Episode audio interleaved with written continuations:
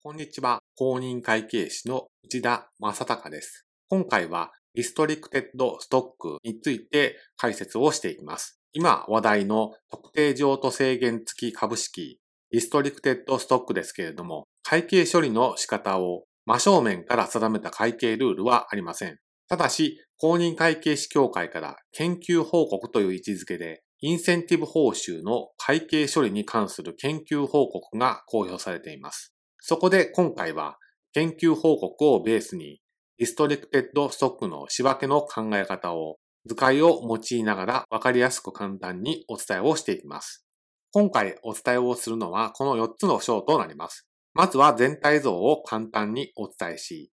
第2章でリストリクテッドストックの発行までの流れ、第3章でリストリクテッドストックの仕分けの考え方、そして第4章でリストリックテッドストックのその他のトピックはどんなものがあるのかについて解説をしていきます。それでは本題へ入っていきます。まずは第1章、簡単に言うとどういうことなのかについてです。まずどういう制度なのかですけれども、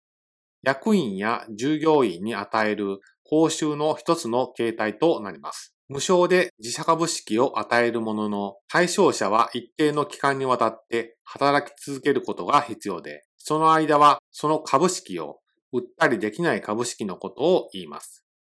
この働き続けることが求められる一定の期間のことを譲渡制限期間というふうに言います。では、この制度は会社にとってどのようなメリットがあるのかですけれども、譲渡制限期間中は株式を売ることができないという点に集約されます。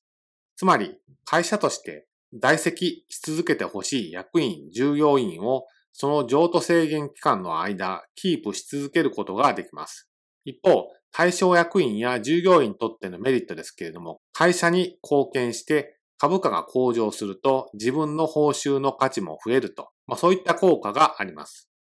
次に、リストリクテッドストックの発行までの流れです。二つのパターン、種類株を使う、使わないがありますけれども、こちらでは種類株を使わない場合を前提に解説をいたします。まずステップ1、金銭債権を役員に与えるということです。役員と契約を取り交わし、役員に対して金銭債権を与えます。この金銭債権、いきなり理由なく出てきた印象はありますけれども、与える理由はあります。後ほど解説差し上げます。次にステップ2、出資と株式の発行です。役員は会社から与えられた金銭債権を会社へ現物出資する見返りに株式を受け取ります。そしてステップ3、株式の譲渡を制限するです。会社と役員の間の契約で一定の期間にわたって譲渡制限期間株式の譲渡を制限します。そしてステップ4、株式の譲渡制限を解除するです。一定の期間の勤務に応じて株式の譲渡制限を解除することとなります。そして先ほど役員の金銭債権が突然発生したように見える理由についてですけれども、こちらで説明差し上げます。これは会社に対して役員が将来提供する勤労サービスの対価が発生しているため、金銭債権が発生しているということです。その対価、金銭債権を現物出資するんだということです。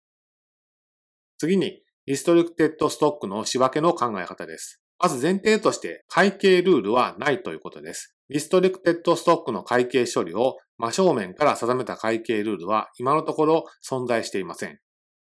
とはいえ、実務で浸透しつつある報酬の手段ではあります。これに対処するために公認会計士協会では、インセンティブ報酬の会計処理に関する研究報告という研究報告を公表しています。ですから、この解説でもその研究報告に沿ってお伝えをしているという背景となります。次に仕分けの流れを順に見ていきます。まずはステップ1、前払い費用を計上です。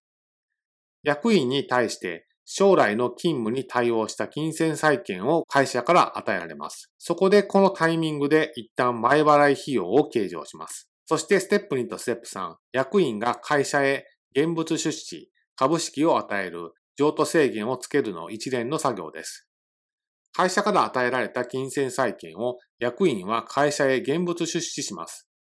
そして株式を役員へ与えつつ、譲渡制限をつけます。そして費用処理。費用処理するタイミングについて会計ルールではこちらの5つのタイミングが列挙されています。対象役員の任期、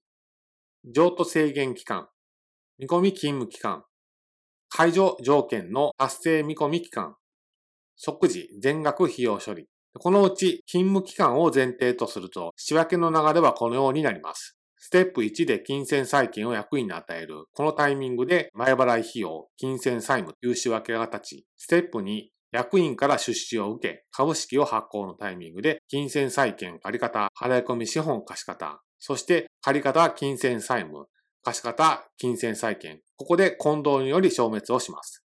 そしてステップ3、株式の譲渡を制限し、勤務対象期間へと。